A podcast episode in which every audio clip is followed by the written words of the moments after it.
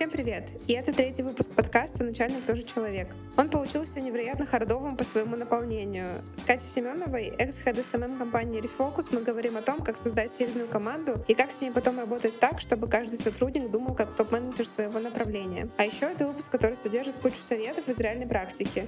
От вопросов для собеседований до историй из нашего опыта, которые помогли понять, чего мы хотим от жизни и работы. Классного вам прослушивания! Катя, привет. Расскажи, наверное, чем ты сейчас вообще занимаешься, да, немножко какое-то, может, интро о своем опыте, чтобы э, ребят сразу же понимали, все наши слушатели, что их дальше интересного будет ждать. Окей, я сейчас э, запустила свой курс э, по SMM. До этого я работала в компании Refocus, это тех в Юго-Восточной Азии. Мы входили в топ самых быстрых э, стартапов по версии Forbes. Вот. Там я работала Head of SMM, и дальше я выросла в Head of SMM и End Content. Вот. А до этого э, у меня был опыт работы тоже с нашими фаундерами с Refocus. Я работала в Q-Marketing Academy, я пришла туда на позицию June Copywriter, и э, мне дали вести соцсети, через месяц уже появились э, хорошие результаты, и э, через полгода я организовала свой отдел SMM, состоящий, кстати, из стажеров. Прикольно, меня всегда такие истории вдохновляют. Э, особенно такого как бы быстрого, наверное, роста. И тут хочется тебя, наверное, немножко по, э, порасспрашивать относительно того, вот как ты считаешь, что тебе помогло, ну, то есть сделать это так быстро. Мне просто вот как директору по маркетингу часто прилетают вопросы, типа, что вам помогло стать директором по маркетингу? И я такая, ну, просто я очень много работала. Вот. Как, как у тебя с этим? Слушай, ну, первое — это ответственность. Э, когда ты берешь на себя много ответственностей, и где-то даже не только за э, там, область твоих задач, но уже э, куда ты копаешься дальше и стараешься там где-то помочь вне твоих, твоего круга задач, и, соответственно, вникаешь э, в процессы и стараешься их улучшать именно в других отделах в том числе.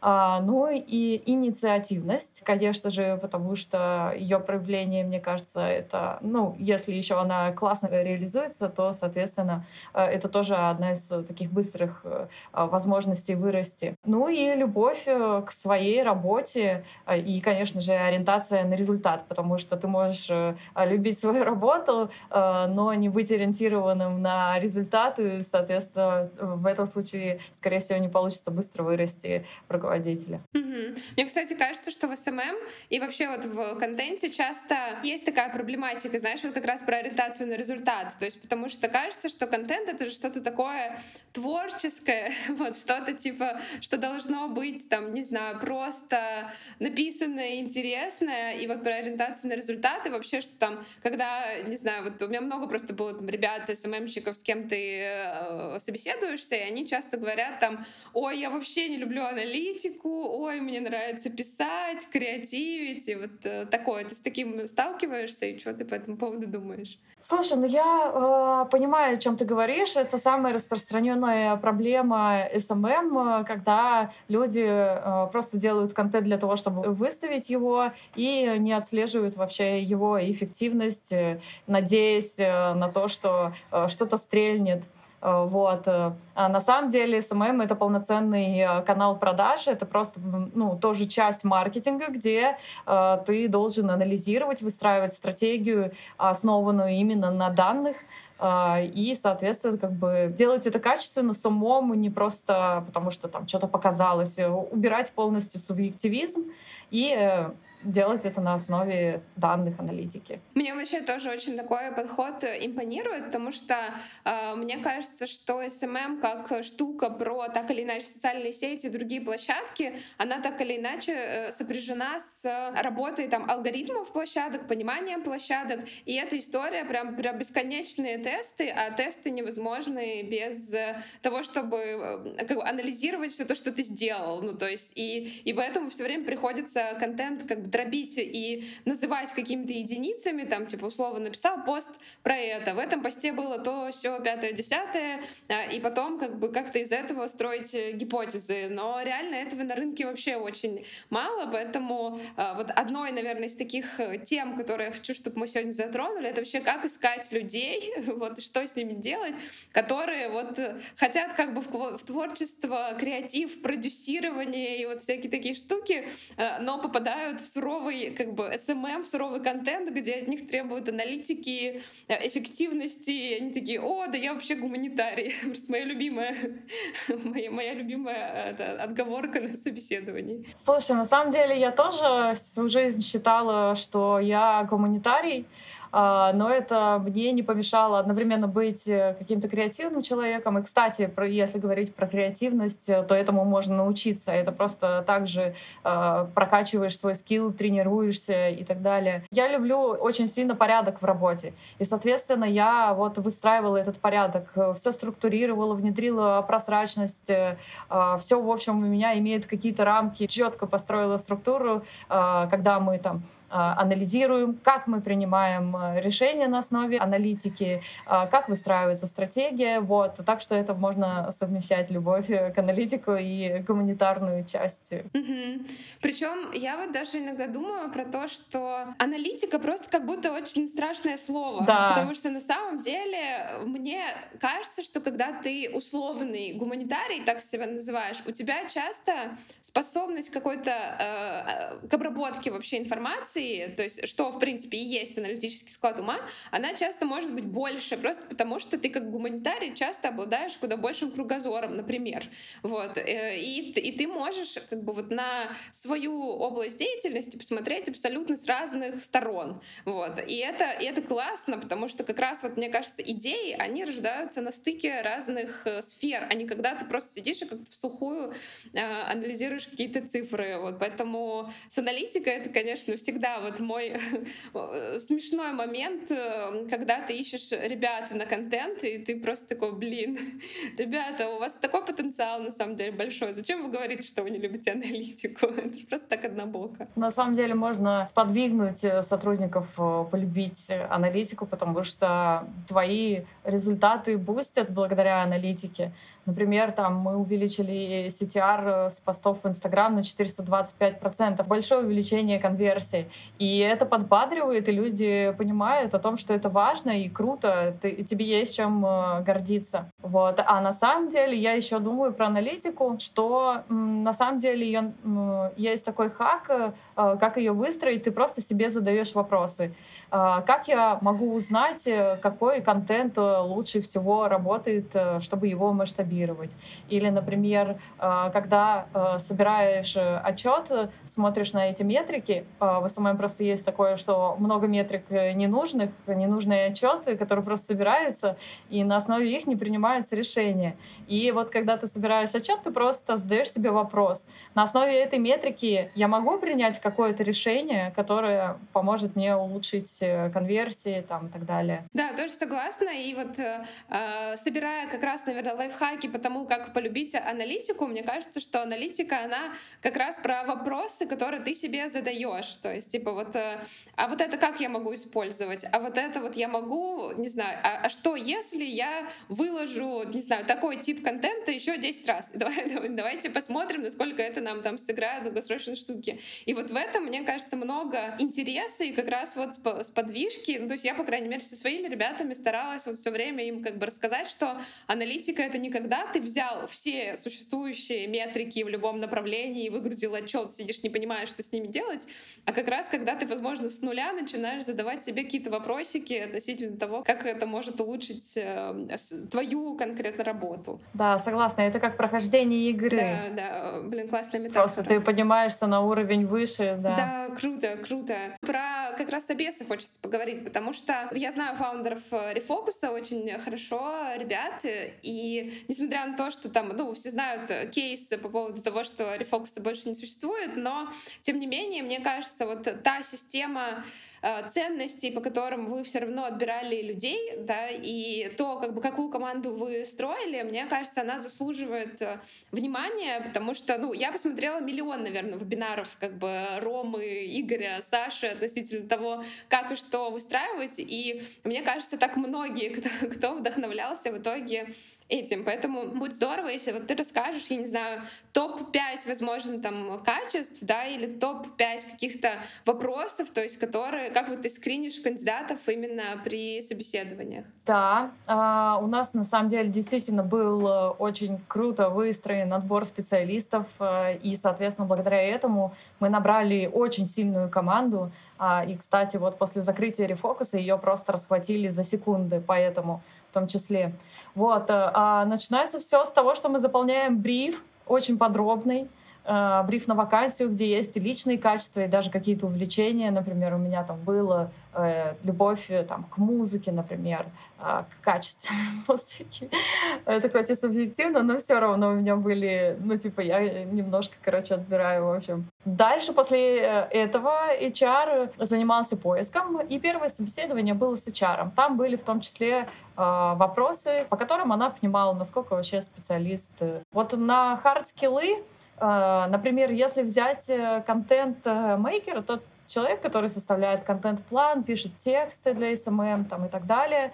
А, важно очень понимать, умеет ли этот э, человек э, отличать э, качественную работу от некачественной. И такие вопросы, как, например, там, типа, какой свой текст ты считаешь там, самым эффективным? Потом, почему? И тогда ты понимаешь, насколько человек разбирается в качестве. Вот, это по хардскиллам. Ну и, допустим, а, ну, еще какие-то вопросы, да, по контенту. А, как ты понимаешь, что этот текст работал, если про аналитику? А, как ты там допустим, что значит вообще плохой текст, например. Вот. Э, после этого мы давали тестовое задание. Кстати, у меня появился свой лайфхак.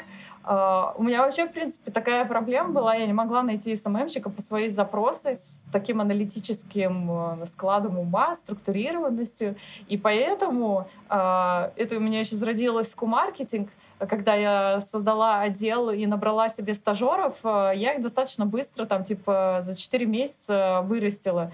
А, за 4 месяца девочку вырастила с нуля, и она заняла мое место, когда я ушла с Q-маркетинг. И, соответственно, я отбирала на хардскиллы. Очень важно чекнуть, насколько человек а, быстро самообучается, насколько он вообще понимает. И когда я давала тестовые задания, я обязательно вносила несколько правок, даже если оно было сделано хорошо. И смотрела, как вообще этот э, человек воспринял эти правки, насколько он понял, насколько он улучшил э, там, свое тестовое благодаря этим правкам. Вот, и это было для меня очень важно. Ну и потом э, я э, после тестового, если все окей, мы как раз-таки проводили culture fit. Это собеседование на э, матч между ценностями компании, руководителя и сотрудником. И э, там для меня было важно чекнуть отношение вообще к работе. Э, это был вопрос, э, за что могут уволить сотрудника. И если человек э, отвечал правильно, что там, допустим, плохое выполнение задач, еще что-то такое. А кто-то, например, уходил вообще в какие-то интриги. Ты такой думаешь, блин, что-то ты, по-моему, не о том думаешь. То есть, э, там, если человек начинает плести интриги в коллективе, ну, то есть это какая-то уже странная такой звоночек. А, на честность чекали. Прикол э, в том, что ты как бы э, такие типа вопросы задаешь э, проекционные. Человек даже не понимает, что он про себя как бы отвечает и себя выдает. Например, э, в каких случаях оправдана ложь? Я, например, э, не взяла мальчика на стажировку, потому что он неправильно ответил. То есть э, он начал там, что э, можно обмануть там клиента, если ты там типа не успеваешь со сроками. Ну и, конечно же, ложь вообще ни в каких случаях э, не оправдана, кроме спасения человека, не знаю, человеческой жизни. Вот. Еще один мой э, любимый вопрос, э, по которому я чекала амбиции. Амбиции — это очень важная штука. Э, если человек достаточно амбициозен, Соответственно, он будет стремиться к построению карьеры, а это значит, э, что он будет добиваться результатов, что он будет делать все возможное. Этот э, вопрос э, от Ромы, кстати, представь себе, что мы через год открываем бутылку шампанского, что мы празднуем. И вот если человек отвечал, например, что-то посредственное, там, праздную, ну, типа, мой год в компании, что я год уже с вами работаю, то это, ну, типа, нет. А если человек говорил о чем-то амбициозном, там заработали миллиард долларов и так далее, даже если это сверх реальности, а, это всегда классно. Блин, про амбиции вообще такая важная тема, потому что, мне кажется, когда ты там э, не дорос еще вот до стадии, я не знаю, корпорации, тебе очень нужны амбициозные люди. И я прям стараюсь э, это нести в команду, и часто это даже обрубаю таким посылом.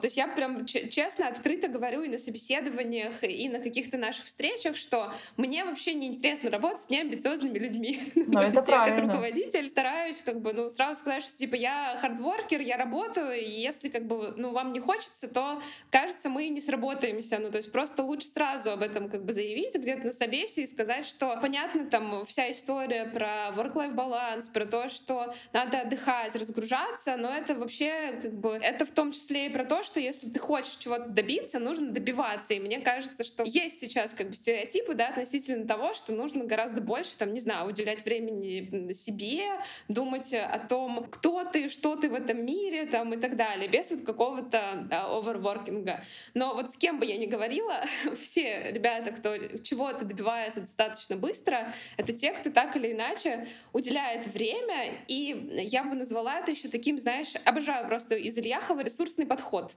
вот это. То есть когда ты условно окружаешь себя вот этой сферой, то есть, например, там, если там я маркетолог, то ну, у меня там часть Телеграма, часть моего Инстаграма, каких-то социальных сетей, они посвящены моей сфере. И понятно, что у меня вот нет такого, что я вот на работе только вот это вот я изучаю, а, а не на работе я это не изучаю. ну, то есть, типа, я полностью как бы выключаюсь и занимаюсь какими-то другими вещами. И мне кажется, вот такой вот как бы подход, когда ты сначала окружаешь как бы себя ресурсами, а потом, когда ты можешь как бы это потреблять в любое удобное время, ты это потребляешь, то он реально тебе очень как бы помогает, да, и это вот не про то, чтобы 12 часов сидеть в офисе на пятой точке и вот что-то что делать. Вот, какие у тебя отношения вот с хардворкингом и work-life балансом? Слушай, я, у меня вообще так, такие отношения, что во мне заложена определенная энергия, и э, я знаю, сколько э, ее хватает и в какой момент она закончится. И при этом, когда она заканчивается, э, я знаю точное количество времени, которое мне требуется для отдыха. Например, мне обязательно нужно ходить э, ровно э, раз в полгода в отпуск. Ну, там полгода проходит, и я чувствую, что я уже моя продуктивность э, страдает, мой фокус страдает.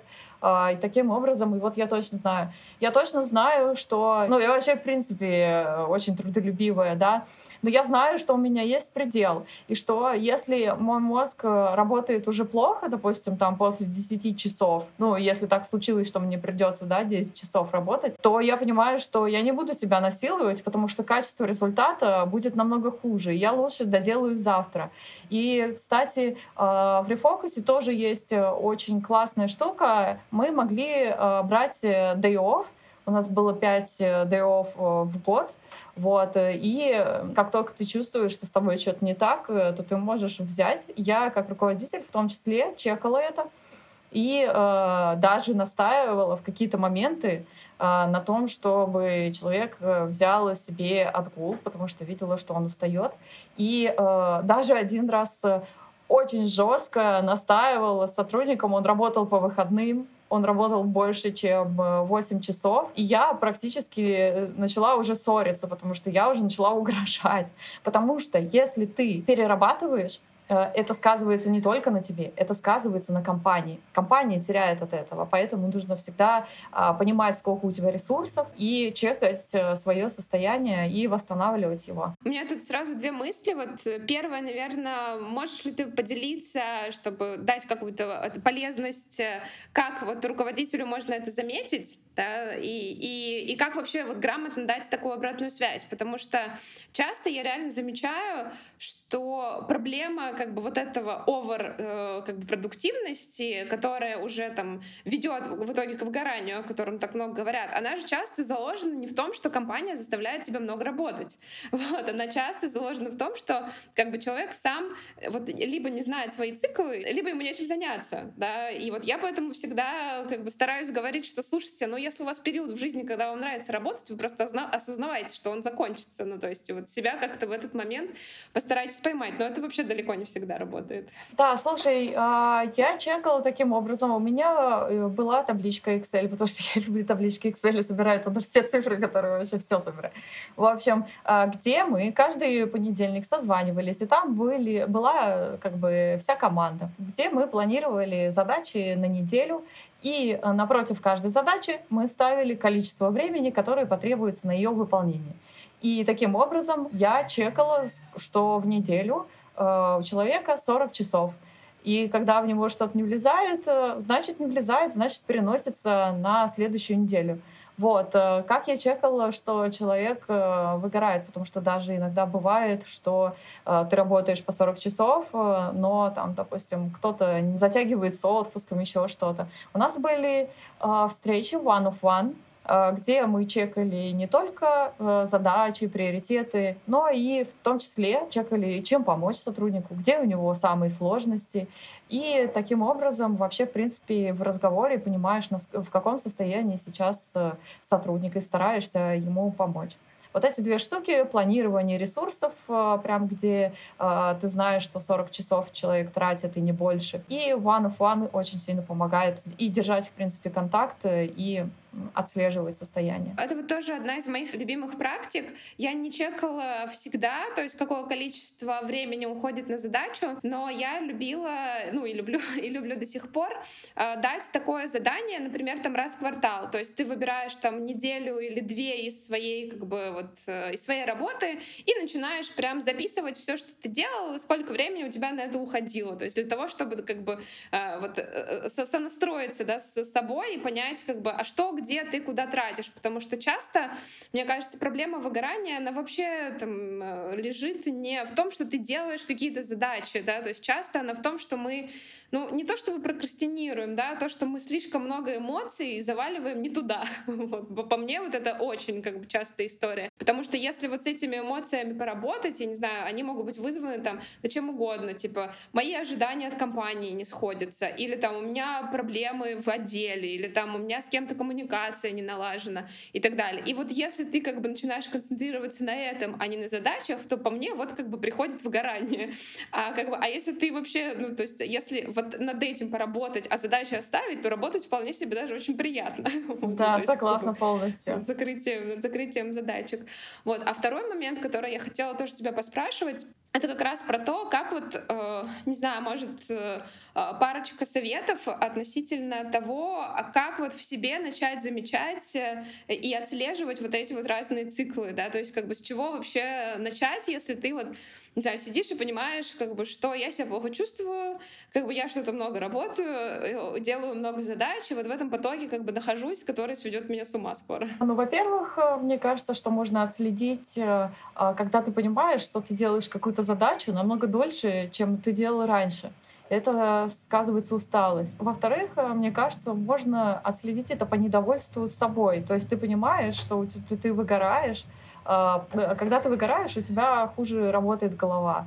Вот, если ты недоволен э, исполнением каких-то своих задач, то это тоже звоночек. И в конце концов, когда ты э, приходишь на работу э, не с любовью, а с тягостью, э, когда ты просыпаешься такой, блин, впереди работа, вот, это сразу сто процентов выгорание. Что бы ты посоветовала с этим делать? Ну, то есть у меня, конечно, первый совет — это пойти к своему руководителю, да, и начать разборки.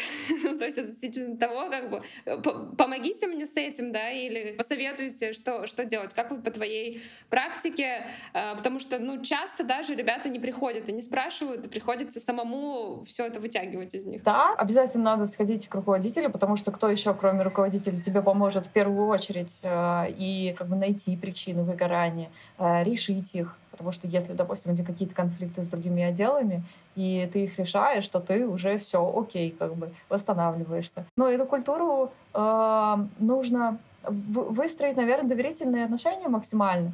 И сразу же, ну то есть не забывайте об этом постоянно говорить. Типа, ребята, для нас очень важно, чтобы вы э, чекали свое состояние, потому что это влияет не только на вас, э, но и на компанию. И э, просто постоянно об этом напоминать, и создать э, такую атмосферу, в которой человек, если приходит и э, честно тебе говорит, что он чувствует себя плохо, что это не потому, что он плохой сотрудник, донести вот до них эту мысль, не потому что там ты, ну, не знаю, там, кто-то им недоволен, а потому что это, ну, такое случается, это нормально. Да, я э, тоже полностью поддерживаю. Это будет, наверное, третий выпуск, где я говорю про то, что у меня одинаковые со мной гости со взглядом. Ну ладно, я думаю, что это как бы наоборот э, в том числе круто, потому что это как бы подтверждает подход, как мне кажется, человечности да, к э, людям. Я вот еще стараюсь в этой теме часто приводить примеры, то есть даже на one-to-one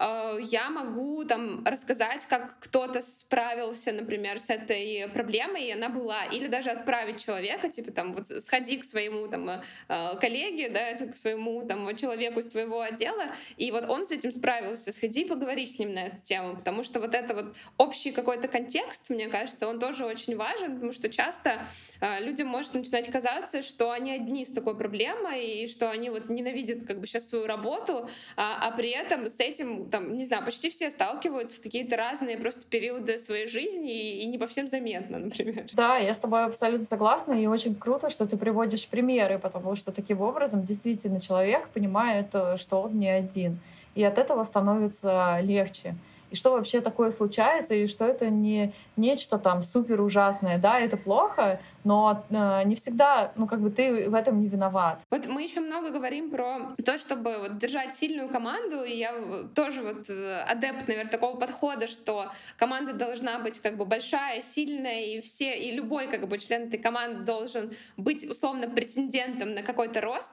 Но вот по твоему опыту, во-первых, насколько это сложно, да, вообще, и насколько это вообще утопично, или это все же реальность, да, то есть, типа, держать сто процентов людей у себя, которые, там, не знаю, будущие звезды, да, то есть я тоже вот стараюсь, типа, звезд сразу же не брать, потому что часто это как бы про невосприятие, там, твоего авторитета, но об этом еще поговорим, а вот именно про то, что вот, типа, сто процентов команды и все, условно, там, топ-менеджеры, да, ну, то есть будущие. Вот как ты с этим этим как бы балансируешь? Как у тебя было по, по опыту? Слушай, ну, э, во-первых, я обязательно чекаю э, их э, стремления. То есть э, э, они мне прописывают там раз в год, к чему они стремятся там в ближайшее, ну, не обязательно даже в ближайшее время. Кстати, в ближайшее время может быть не очень интересно, а вот э, более честно их ответ, к чему они стремятся, это, наверное, там в течение, не знаю, двух, трех лет, пяти и так далее. В какую точку боя вы хотите прийти. И таким образом э, ты понимаешь, что действительно э, люди стремятся к развитию карьеры, к в том числе становиться руководителями. И это очень классно, потому что если ты стремишься построить карьеру, соответственно, ты будешь э, показывать результат, ты будешь хорошо работать, ты будешь э, больше думать э, о компании и так далее. Вот. Но где-то действительно это утопия, потому что не всегда есть люди, которые стремятся. Некоторые выполняют работу просто ну, вот этого, чтобы ее выполнить, и им с этим окей, в этом нет ничего плохого, но все же я стараюсь э, набирать себе команду более э, амбициозных ребят. Как тебе кажется, как вот удерживать таких ребят? Потому что мне кажется, когда человек супер амбициозен в своих планах на карьеру, да, то часто для него это может быть сопряжено в том числе со сменой мест работы. Да, потому что вообще, мне кажется, есть такое, типа, не работать на одном месте дольше, там, не знаю, двух-трех, может быть, лет. Да, а, а как мне вот кажется, что самая классная вот такая, типа, мясистая работа начинается год на второй, то есть не, не, не на первый, самое интересное. Вот как у тебя вот с удержанием тоже было? Ну, первое, а, это очевидное повышение зарплаты, потому что все-таки люди приходят для того, чтобы получать зарплату. И карьеру они в том числе строят не только для того, чтобы удовлетворить свои амбиции э, и призна... получить признание, но и получить хорошие деньги.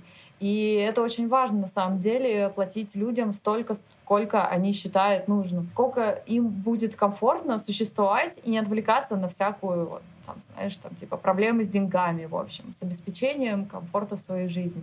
А второе — это создание э, классных условий для работы, э, где нету конфликтов, где э, ты работаешь в команде, которые все классно выполняют свои задачи. То есть, допустим, бывает же, что э, в команде кто-то там, ну, типа, там, отмахивается от задач, делает их некачественно. И с таким человеком, если ты амбициозный и, и крутой спец, очень тяжело раб- работать. Соответственно, вот эта вот э, атмосфера, ценности компании, вот это вторая важная вещь. А, и в том числе это было тоже в рефокусе, почему ну, то есть очень тяжело было нам всем вместе прощаться, потому что мы очень классно работали, и, ну, это как бы очень грустно было. Вот во всей этой проблематике того, что ты берешь людей, которые тоже смотрят на бизнес как на свой, мне кажется, и вот я всегда ощущаю какой-то там э, конфликт э, в том плане, что, с одной стороны, а, да, ты вроде бы э, можешь смотреть на чужой бизнес как на свой, но с другой стороны ты не обладаешь э, этими бенефитами, да, которые, по сути, получает человек, чей этот бизнес действительно. То есть понятно, что у него уровень риска выше, чем у тебя, да, потому что и уровень ответственности, да, но так или иначе, то есть ты все равно наемный сотрудник, пусть даже в очень крутом, интересном а, бизнесе, а, где там супер классная команда. Вот э, как по твоему опыту сталкивались ли вы тоже с такими конфликтами, да, где условно человек работает достаточно, там, не знаю, долго и хорошо, но все равно есть вот этот вот между, как бы, я тут наемный сотрудник, и это не мое, да, вот с таким... А ну смотри, например, я из тех людей, которые относятся к компании как к своему бизнесу. И если я вижу точки роста в других отделах или в каких-то э, задачах, э, в которых я не участвую, я обязательно их э, подсвечу, а, обязательно приду и помогу. А, но в этом нет ничего плохого, потому что если компания растет, то и моя зарплата будет в том числе расти, и моя стоимость на рынке в том числе тоже вырастет.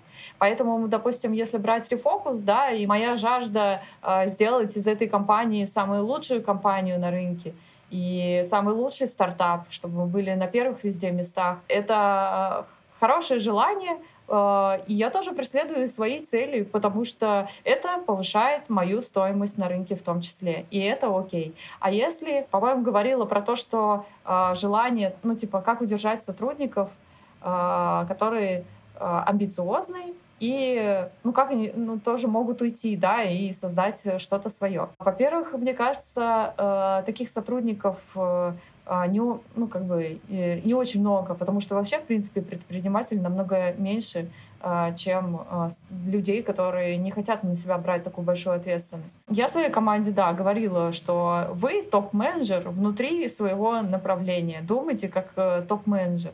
И многие хотят э, просто вот оставаться спецами, крутыми просто спецами, дорогими спецами, топ-менеджерами, там, управленцами, но не рисковать, э, не идти в бизнес. А если такое случится, а, то на самом деле э, это будет э, а, моя гордость, если сотрудник откроет и сделает успешный свой бизнес, который вырос у меня в отделе. И это очень классно, и я буду всегда ему в этом помогать. И поддерживать. Я тоже спрашиваю, потому что мне кажется, что сейчас, ну, может быть, я это замечаю, все же есть какая-то романтизация предпринимательства, да, что как бы вот это так круто, но в том числе, мне кажется, развитием блогерства и вообще вот из каких-то своих, да, проектов, что вот нужно, типа, обязательно к этому стремиться, но при этом часто опускается момент того, что если ты растешь реально в крутой как бы компании, которая тебе дает все скиллы, тем более если это там стартап, который там проходит все сейчас вот стадии э, вот этого как бы роста очень такого экстенсивного и классного, то как бы ты реально твоя ценность на рынке она становится там в десятки, в сотни раз как бы больше. И я вот тоже стараюсь всегда это ребятам э, доносить, что как бы я понимаю, что вот вот вы с такой такой там системы обучения вот в этом месте, через год вас как бы будут отрывать руками, через два еще больше, через три вы будете здесь руководителем, да, и там, и это как бы вот классно, и это классно просто осознавать, потому что я вот часто тоже сталкиваюсь там в практике с ребятами, которые такие, ну, пойду там типа в корпорацию еще типа посижу, посижу, посмотрю, что там. Но и при этом, ну как бы что ты здесь делаешь, да, то есть ты отпускаешь, ты понимаешь, что как бы это путь человека, и ты не можешь его как бы не комментировать, как бы ничего, и у каждого он свой. Но вот с точки зрения себя всегда думаю, блин, ну как бы здесь еще столько возможностей, да, ты как бы выбираешь что-то такое более, э, не знаю, стабильное, может быть, надежное. Кстати, знаешь, э, я вспомнила тут прикол. Когда я выбрала, сколько это, пять лет назад, что я хочу стать... Э, у меня был бизнес, а, фитнес-студия. А, я ее потеряла э, достаточно в жестких условиях. И э, это очень сильно на меня повлияло. Я очень устала, я выгорела, я была уничтожена, я была в депрессии. Э, и после такого потрясения я не хотела больше заниматься бизнесом прямо сейчас, но мне бы просто не хватило ресурсов. Конечно, были первые порывы, потом я такая, блин, да что же я с собой делаю? Куда ты сейчас э, вообще идешь? Э, угомонись. И тогда я поняла, что я хочу попробовать стать крутым специалистом вот с нуля, с помощью самообразования и так далее. Э, и я захотела стать очень классным маркетологом. И вот сейчас я вспомнила, э, что следующая моя цель, я помню, как я думала у себя в голове, я хочу стать классным маркетологом, добиться, типа, стать самым супер спецом для того, чтобы разобраться в маркетинге и смочь, типа, развить любой бизнес. Вот. Э, и, по сути, я привела себя к этой цели, потому что сейчас я занимаюсь предпринимательством. Но при этом, э, если думая, да, вот э, если возвращаясь к рефокусу, вот я там была head of SMM и так далее, и я хотела там э, растить, э, вырасти в CMO, и я бы постаралась это сделать в течение следующего года. При этом, э, так как я консалтила много э, других бизнесов, они стали приходить ко мне, я поняла, что эта проблема вот в SMM, про которую мы с тобой говорили, отсутствие структурированности аналитики, стратегии и так далее, она на самом деле настолько распространена, что я а, подумала о том, что я могу систематизировать свои знания и нести их в массы, и, соответственно, что а, абсолютно ок э, запустить мой курс. И как э, вот сделать э, как бы две эти штуки, которые как бы на первый взгляд конфликтуют. Но мне кажется, на самом деле я бы с этим абсолютно справилась. А просто в рефокусе я бы уже была таким типа адвайзером, который бы консалтила как бы сверху, типа команду и так далее. Вот, и, в принципе, то, что я сейчас делаю, только уже не с рефокусом, то есть у меня бизнес, и плюс э, к этому я еще э, вступаю в проекты э, как консалтер, который выстраивает, отслеживает, в общем, работу канала. Мне кажется, это вот еще история про то, что тебе дает работа в стартапе. Потому что, мне кажется, нигде ты не можешь так быстро вырасти. Ну, то есть, и при этом ты реально там можешь дать фору любому там маркдиру, который 15 лет э, на рынке. То есть, понятно, что у него есть бэкграунд. Он знает, как был, он знает какие-то циклы, по которым все время движется там маркетинг и так далее. И этого не отменить. Да, но так или иначе, как бы то вот, э, тот опыт, который ты успеваешь как бы здесь получить, как бы все время меняясь, он тебе дает, наверное, какие-то вот те самые софт-скиллы и навыки, да, которые ты очень вот быстро можешь использовать в работе. Там, э, меняться, э, серчить рынок, вот там, не знаю, жить в ресурсном подходе там, и так далее. И это очень здорово, потому что это не, так, не такое-то большое время, да, то есть это реально там вы, вырасти до спеца, сейчас это не 10 лет, да, то есть сейчас это за 2-3 года ты можешь э, взять и из себя как бы сделать полноценного там хорошего даже руководителя, в принципе. И у меня вот тоже как много такой практики, и я вижу, что там девчонки, которые сейчас там вот я, я просто ухожу в декрет, и, соответственно, которые остались вместо меня, э, это их первый как бы опыт там руководительства, но при этом э, они гораздо более эмпатичны и совсем не зашорены смотрят на этот мир, и это очень классно. Да, это очень классно, но еще что важно, э, твой рост зависит напрямую от твоего руководителя. Если он создает благоприятные условия и не как бы не вставляет палки в колеса, а помогает тебе, Э, но это очень важное условие. Вот мне в этом плане очень повезло с Ромой, потому что он мне полностью развязал руки и вообще как бы практически не влезал в мою работу, а просто там типа усиливал ее, шлифовал. И это очень классно. И вообще мне вот тоже кажется, всегда вот эта свобода и много зеленого света и какие-то вот такие типа аккуратные как бы подталкивания типа куда-то, это вообще супер важно. Потому что я вот тоже консалчу, часто консалчу ребят, которые там идут в смену работы, да, потому что понимают, что им там на текущем месте уже тяжело, и реально я вижу, что есть проблема с тем, чтобы понять, а чего ты вообще хочешь и какого руководителя и какую компанию ты хочешь. Да, а это так важно, ну то есть потому что там тратить время условно на то, чтобы прийти в компанию, где тебе не будут давать возможности раскрыться, хорошо бы это понять на собеседовании на самом деле. Я... Да, однозначно. Нужно приучить людей э, и дать им понимание, что не только их компания выбирает, они обязательно должны тоже выбирать компанию по ряду там каких-то ценностей и так далее, и понимать, что здесь мне дадут рост. Э, здесь еще тоже про то, что у меня были случаи, когда вот я в самом там э, начале какого-то хайринга часто брала ребят, которые просто говорили, как им нравится фитмост, то есть как им классно было бы работать в такой компании, и я поняла, что, блин, в этом есть проблема, и есть э, разница между тем, когда тебе нравится бренд, и когда тебе нравится компания и люди, которые как бы его делают, потому что часто за вот таким вот, казалось бы, не знаю, легкомысленным, интересным, модным брендом скрывается, блин, такой хардворк, я не знаю, такая дисциплина и аналитика,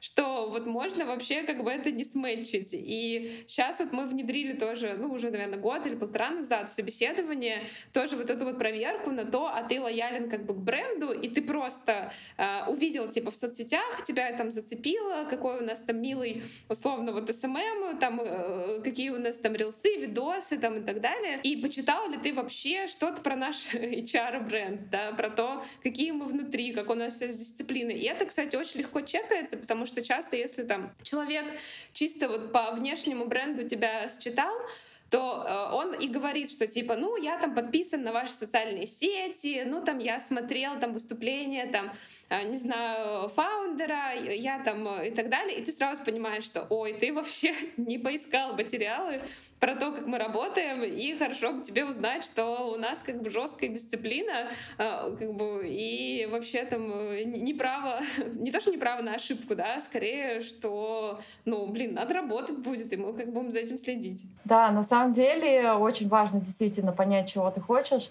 И когда, допустим, я для себя э, себе задавала вопрос, чего я хочу, я просто закрыла глаза и представила, что если бы у меня были все ресурсы э, и э, умения, навыки, то чем бы я занималась, и тогда я поняла, что я бы хотела заниматься маркетингом. Вот этот вот э, вопрос я советую себе периодически задавать, чтобы как бы типа понять направление. И э, я два года писала, я посмотрела э, с Ромой интервью с, со Спиридоновым, э, потому что я самообучалась, соответственно, я смотрела очень много всяких роликов, вебинаров про маркетинг. Посмотрела это интервью с Ромой и поняла, что это мой идеальный работодатель. Я тоже хардвокер, у меня те же ценности, я тоже креативный и так далее. И вот два года я писала у себя в целях, ну, то есть я практически каждый день пишу себе цели. Я два года писала, что хочу работать на Романа Кумара Веса, независимо от того, какой, какая у него компания. И вот через два года я устроилась, э, я не знаю, знаешь ли ты, каким способом я устроилась? Э, я, возможно, читала твою историю, да будет здорово, если ты немножко расскажешь.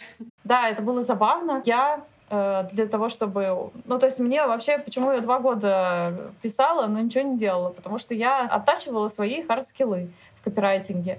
Вот. И, конечно, у меня был синдром самозванца. И плюс еще частично депрессивное такое состояние, где ты обесцениваешь себя. Соответственно, я понимала, где я. Я в Сибири, в Томске. И где Рома, там супер, короче, маркетолог всей Руси. Вот. И когда я уже поднакачалась, Э, в навыках, э, я увидела у них э, открытую вакансию, я подалась на нее, мне отправили тестовый, я его сделала, и не получила никакого абсолютно фидбэка. Я несколько писем даже им писала, такие типа, ребята, дайте мне хоть какой-то фидбэк, это очень важно для развития моей карьеры, даже если вы меня не приняли, я вас очень прошу. Но вообще тишина. Вот. И тогда через там, месяц я решила сделать следующую попытку. Я пересмотрела все интервью с Ромой, вычленила то, что ему нравится. А, ему нравилась э, Годзилла, Детройтская техно, а, Человек-паук. И он задает всегда вопрос на собеседовании, как вы готовите яичницу.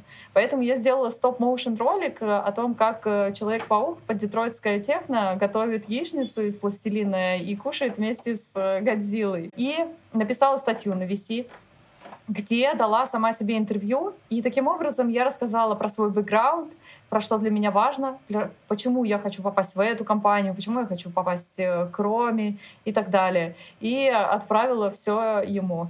Вот, он, конечно, офигел и э, позвал меня на собеседование, после которого он взял меня на джун копирайтера. Блин, это очень крутая история. Вот, и несмотря на то, что, возможно, кто-то отнесется к ней, знаешь, так, типа, ой, да зачем, типа, есть э, много разных мест, но на самом деле, мне кажется, что если ты реально просмотрел там миллион интервью с каким-то человеком, ты понял, что как бы он может тебе много дать, а, вообще не надо бояться попытаться пробиться, потому что часто вот пробиться — это не про то, что, не знаю, человек тебя увидел и такой, типа, ой, да она не очень, не буду ей отвечать. Скорее всего, это реально он просто что-то не заметил, там пропустил, там вообще, возможно, о тебе не слышал, потому что проведение, там собеседование было с HR э, и так далее. И вот на самом деле вот э, мы тоже очень ценим ребят, которые если мы где-то там накосячили или пропустили, которые там всегда спрашивают какой-то фидбэк, например, по собеседованию,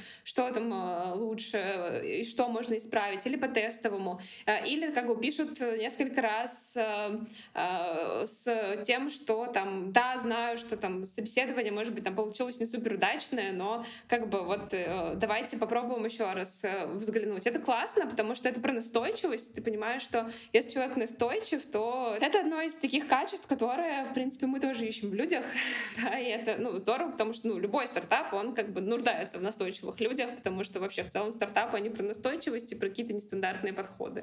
Абсолютно согласна. Про нестандартные подходы и настойчивость это очень важно. Наверное, у нас уже получился такой огромный диалог. вот, и мне безумно не хочется его заканчивать, потому что хочется тебя еще поспрашивать про как бы кучу опыта, но я понимаю, что как бы длина подкаста, к сожалению, имеет, имеет значение. Вот, поэтому, наверное, будем заворачиваться. А, всем, на самом деле, рекомендую, и я вообще отправила кучу людей, на самом деле, Кате э, поконсалтиться учиться, поузнавать относительно SMM и контента, вот, и это всегда был, типа, супер шикарный фидбэк, и когда Катя запустила свой курс, я просто написала всем, что, господи, вы должны этот курс обязательно купить, или если что, мы Спасибо вам купим. большое.